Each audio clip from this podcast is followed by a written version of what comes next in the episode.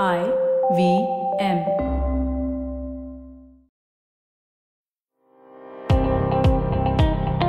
Welcome to All Things Policy, a daily podcast supported by Pragati, a flagship media initiative of the Takshashila Institution.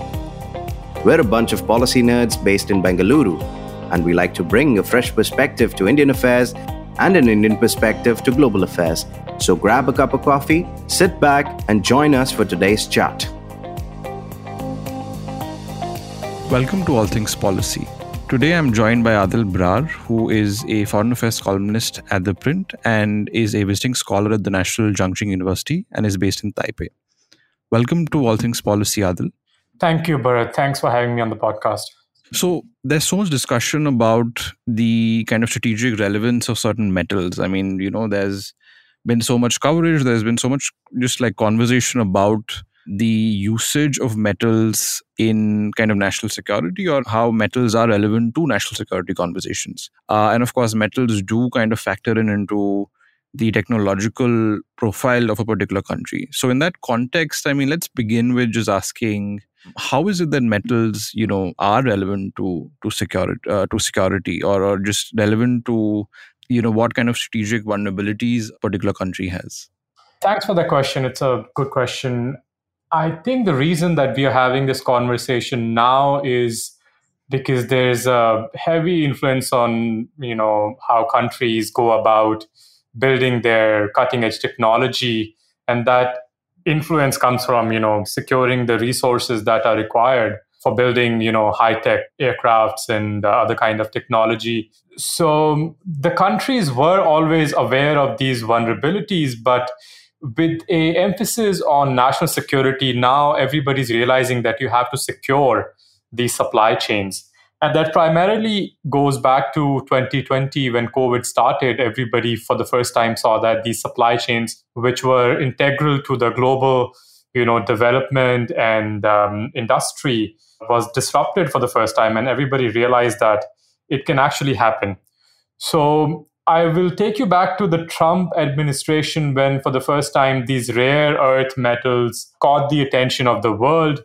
And the reason that China started discussing the rare earth minerals is because it was one of the tools that they wanted to use against Trump's own sanctions imposed on Chinese goods. So China was looking to retaliate against a series of actions taken by Donald Trump and his uh, presidency. So they found that the vulnerability that US has in terms of access to high technology would be rare earth minerals. Though US itself is rich in, you know, all kinds of rare earth minerals, but they don't produce them and the cost of production within the US was high, so they had to rely on China. And China realized there is this vulnerability that they can use in terms of hitting back at the US. And this kind of economic nationalism was building up over time. You can see from 2016 onwards, when Trump came into power, he started talking about trade war. And the trade war simmered down into a tech war because that's where the competition narrows down to. That's where, you know, the profits are. That's where the high end financial, you know, world is kind of tied up in terms of US China competition. So both sides realized if they want to be the hegemon in international relations, they have to somehow control, you know, high tech uh, innovation.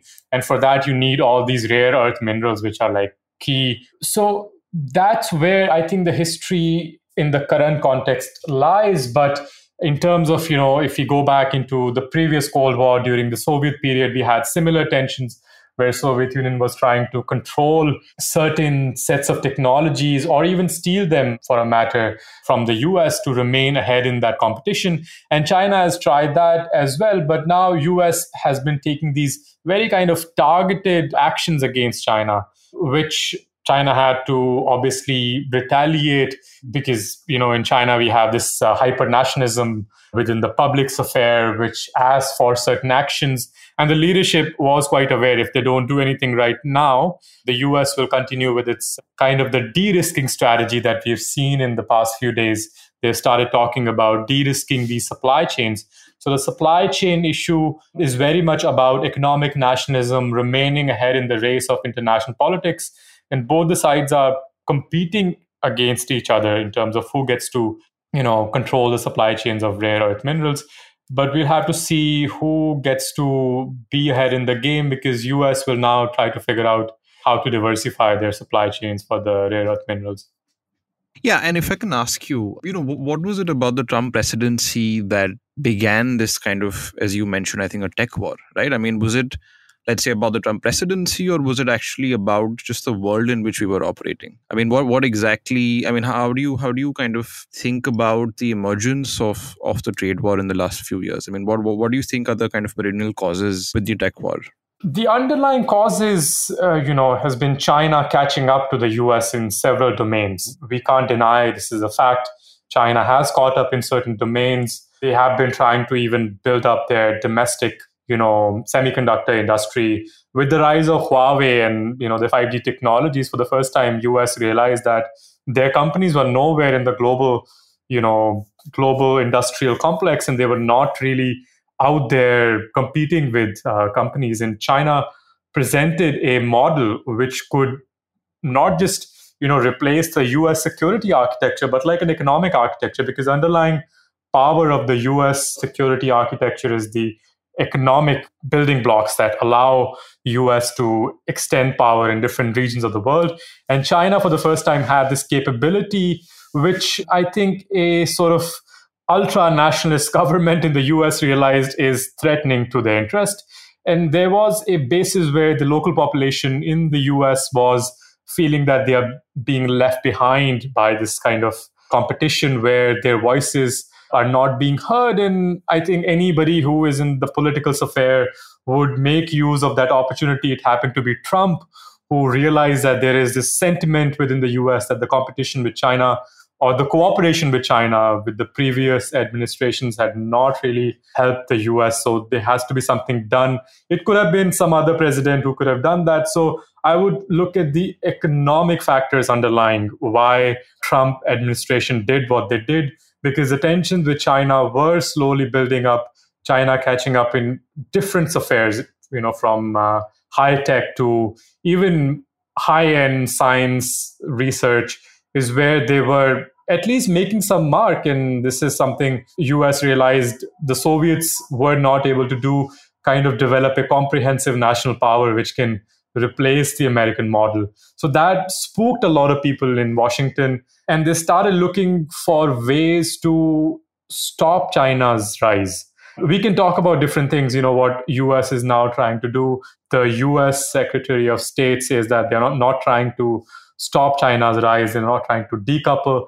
But the fact is, there is a sentiment where the US feels that they have to slow down China's progress in certain fields and remain ahead of China to maintain that edge that the US has in the international political affairs so that they can project the power. Because if the underlying factors which promote US as the global hegemon, if they slip away and China has at least a decent presence within Asia and certain regions of the world, they can challenge the US in those fields. And so Trump and his team, if you look at the sort of people who were surrounding Trump, his China team, with kind of a very realistic understanding of what this competition is with China. And some of the people on his team had spent time in China.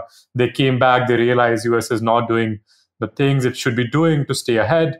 So it's a combination of factors. One would be economy, society, as well as politics that pushed Trump and his team to take these actions where they wanted to challenge, at least seek a fairer trade with China, which they felt US is not trying to do. So, and if we look at the broader global context as well, we could see that China was very much present in Pacific, in Asia. So um, US realized that all these allies are also struggling. So if China keeps them in a corner, if China is able to challenge Japan, South Korea, that itself will eventually lead towards a more direct challenge to the American security architecture in East Asia. So US had to do something about it. And they found that economy and the technology affair is where China is doing pretty well. And that's where they need to challenge Beijing directly. Right, and that's the Trump presidency, right? I mean, when you move to the Biden presidency now, and kind of these ex- export control curbs that you see with the US, with, with with Japan, with Netherlands, now you've seen a retaliatory kind of move by the Chinese on metals like gallium and germanium. How do you diagnose you know what's happening today um, you think the world that we live in now mm. and and the the curves that that appear now in this particular context are remarkably different from what was happening during, let's say, the Trump presidency? So, what we are seeing right now is a somewhat of a continuity in terms of policy with Biden. It's being, if you remember, the trade sanctions which were imposed by Trump are still around. So, US could see that with those sanctions and with the trade war, they could not really change China's behavior.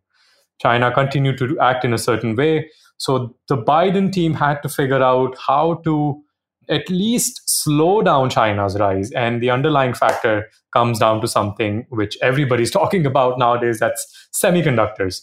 So the recent uh, restrictions on the metals which was imposed is directly related to a key technology, semiconductors, which is something that runs the world. It's the oil of the world. To be very kind of crude with describing what semiconductors are. So US realized they still have an edge in this technology and if China is able to move ahead that can again seriously threaten US's interest as well as its allies.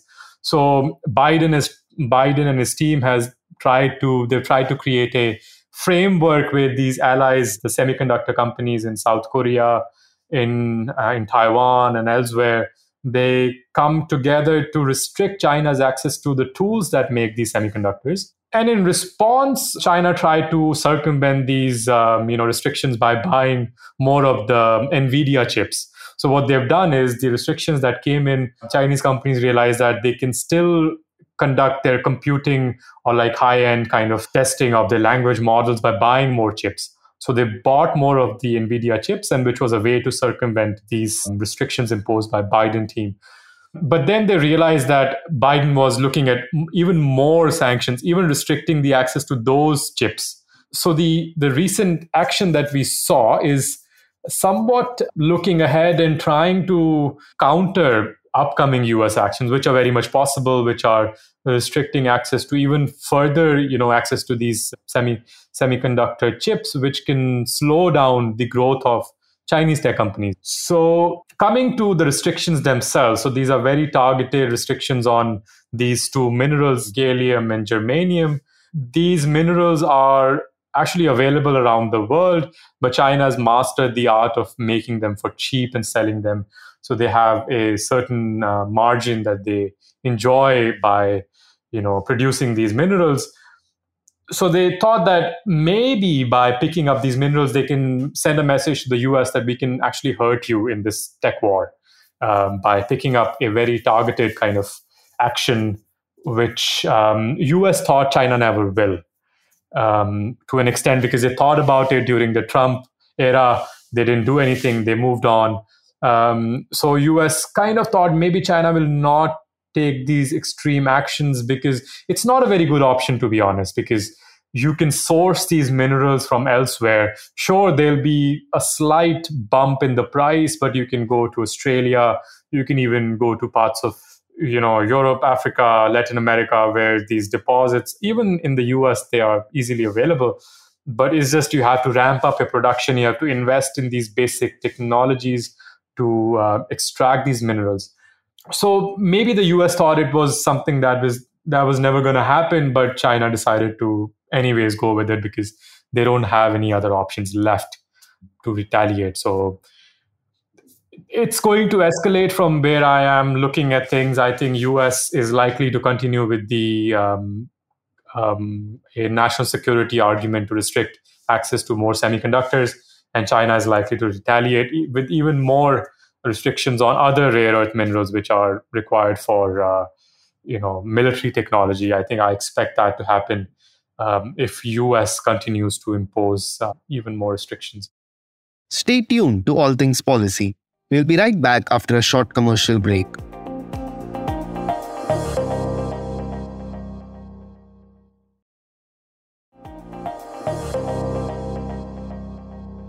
What exactly when you say that these metals restrict your opponent let's say you know you talked about semiconductors you talked about military technology.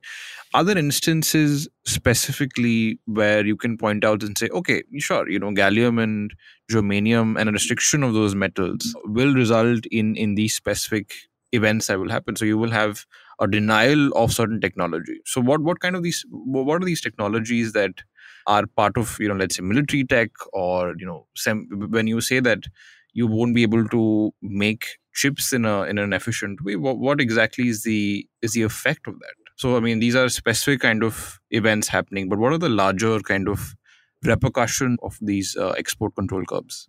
One area where this will have a direct impact is radar technology. So if we look at the military tech uh, related to radars that will have a direct impact though most of the companies which are behind these technologies have so far said they're not going to face any severe impact because they'll be able to source replacements for you know whatever has been imposed. But in broader sense i think especially for india if you look at where india fits into this us china competition i think we might be on a receiving end at this point because we don't have easy alternatives yet. India will have to work hard because I think in India, the government has been trying to figure out which minerals are critical for you know domestic production of certain technologies that Prime Minister Modi has been pushing for.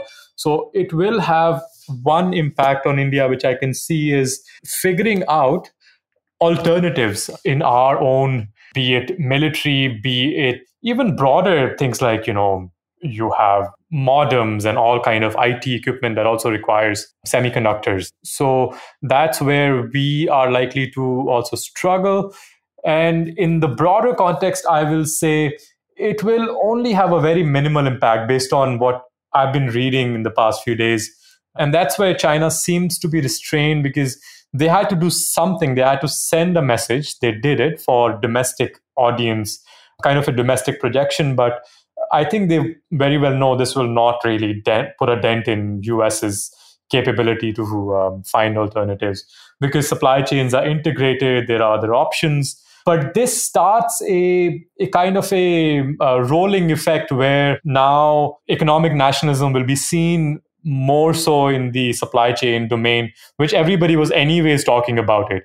It will push countries to look for other partners. It will only hurt China more so. That's my own opinion, because countries will start thinking seriously that China is using this card, which they have discussed in the past. They said they will not do it, but they're doing it, which means their assumptions about a kind of economic nationalism taking over Chinese politics is very much the case. You can have your premier go to Germany, talk about, oh no, we are not trying to decouple from you, don't decouple from us. But all of that is a rhetoric suited for a certain political class, but in fact, China will do whatever to fight back. That's what is reflected very much in their new foreign affairs law. So it has an impact on businesses as well. They can't anymore say, oh, look, maybe China says something, they do something else. Uh, they're very much saying and doing the same thing. So the governments around the world will tell their businesses, oh, look, you have to find alternatives. You have to do something about this. This is going to hurt our national interest. So, national interest overall, I think the broader trend is going to be kind of an economic nationalism, securitization, which we will see in India, in East Asia, and around the world. Right. And how, how do you see this? I mean, you mentioned briefly how you might see more export control curbs. You might see an escalation of that. You might see other rare earth minerals uh, or metals being kind of, you know, uh, securitized. Which metals are we looking at? I mean, are, are there certain metals you think if there is an escalation they will obviously come into conversation and and are you know how do you see the the war kind of progressing? What kind of likely estimations can we provide of the war as, as you see it today? So one rare that comes to my mind is neodymium. That's something even china has excess of and they are good at making neodymium and it's required in cutting edge technology I think that's one metal that I can think of. But there are a whole series of uh, rare earth minerals that go into different kind of technologies. I have personally not uh, tracked every single you know rare earth and where you know they end up but based on expert commentary people who work in this field i think there china has a significant you know dominance in making rare earth minerals and selling them to uh, different countries so i personally think china will use if us pushes further which is very much likely because you can see when uh, the treasury secretary was in beijing she mentioned us is not going to compromise on national security which is a message that they will continue doing things that they were planning to do regardless of what beijing thinks which means other minerals will come into play. And maybe even China could look at restricting access to different basic technologies which are required because there was some stories about a rare metal i don't remember the name which goes into us's f-35 jet which was part of the whole you know framework of the jet. And it was um, in there and the pentagon people had to you know do something about it. There's whole talk about uh, maybe it's being used by china to uh, monitor us technology so uh, it's going to be kind of very overreactive you know response to small things sometimes they're going to make sense but sometimes it's just pure kind of political economic nationalism so i can't tell you exactly which piece of technology is going to be on the cards for Beijing.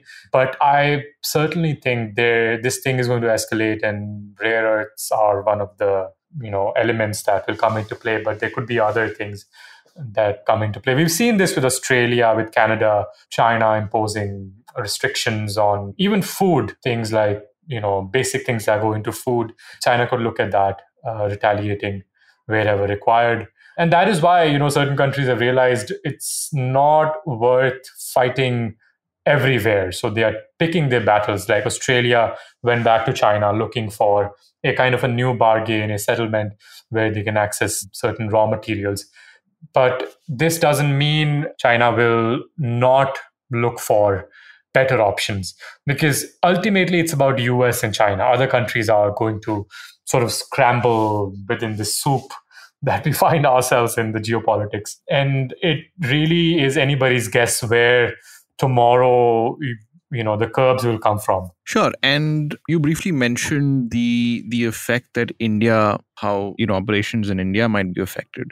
But let's just you know th- think about i mean you know let's zoom in into that picture a bit. I mean what what exactly i mean is how how, how is india relevant to to the tech war? I mean in what way would indian businesses be impacted? And then what i mean if you were to put a an economic kind of value to the impact do you think it's it's it's large enough for for us to worry? I mean of course you know if escalations do do do take place i mean that that significantly kind of increases vulnerabilities and so on. But but as things stand now what kind of impact are we looking at? I think i'm more concerned about because india is trying to shore up their own semiconductor business um, in its own territory. That's something which will complicate things you know how how do we offer a safe space for these companies which want to set up their operations in India? How are they going to operate in this geopolitical environment where things are so dynamic? And that's what we will need to think about. In terms of India's uh, rare earth dependence, I think we depend on China quite a bit, but we also source significant other kind of rare earths from Japan and elsewhere. So India's dependence directly might not be as bad as what US is facing. But then again, like we would, you know, bring those technologies from the US and elsewhere. So we would be indirectly facing certain impact. But I think it's it's in the supply chains that's where India is going to have to think more carefully. You know, if even this germanium decision was something I think nobody was expecting in India it came as somewhat of a surprise. So it's going to be somewhat surprising where these things come from because the US China competition right now is in multiple domains. So you'll have to be prepared to kind of, you know, map out where the vulnerabilities are for the companies, um, be it automobile industry. That's one thing that I can think about uh, immediately because a lot of these, you know, cars uh, have semiconductors and other, you know, sensors which require rare earth minerals that would go into you know automotives being made in India. So that's where a direct economic impact can be assessed. But there are alternatives. The alternatives are there. It's not just all these minerals are only in Chinese mainland. It's finding, you know, alternatives along with the US and other countries which are willing to shore up their own, you know, production. And interestingly enough, rare earths are also critical for like technology related to climate change, you know, solar panels and which again China has dominance in. So China makes significantly large number of solar panels which are required for India's own transition in the um, climates affair. So that's where we can expect some difficulties emerging. But I think we are just waking up to the fact this is very much possible. So in coming days, I'll have more to say exactly which fields will may uh, you know feel the pinch. With that, thanks so much, Aadil, for joining us for a conversation at All Things Policy. Really enjoyed the conversation. And let's hope that the escalation, I mean, that we spoke about does not occur. I mean, I think, as you said, I think there is a lot of, I think, supply chains. I mean, with, with the US and China, I mean, a tech war between them, I think, does hurt, you know, chips worldwide. So I think that that is something to to look out for. Thanks, Bharat. Thanks for having me. And I'd love to get back on the podcast, talk about other things, US, China. And it's an interesting time to be watching everything from here in Taipei, where the competition is quite in your face. It's not just, you know, supply chains, it's more about security and other things. Thank you so much. Thanks. Thanks, Bharat. If you liked our show, don't forget to check out other interesting podcasts on the IVM network. You can tune into them on the IVM Podcast app, ivmpodcast.com, or wherever you listen to your podcasts. You can also follow IVM on social media. The handle is at IVM Podcasts on Twitter, Facebook, and Instagram. And hey, if you'd like to dive into Takshashila's research on technology, strategy, and economic affairs, check us out at our Twitter handle at Takshashila INST or our website takshashila.org.in.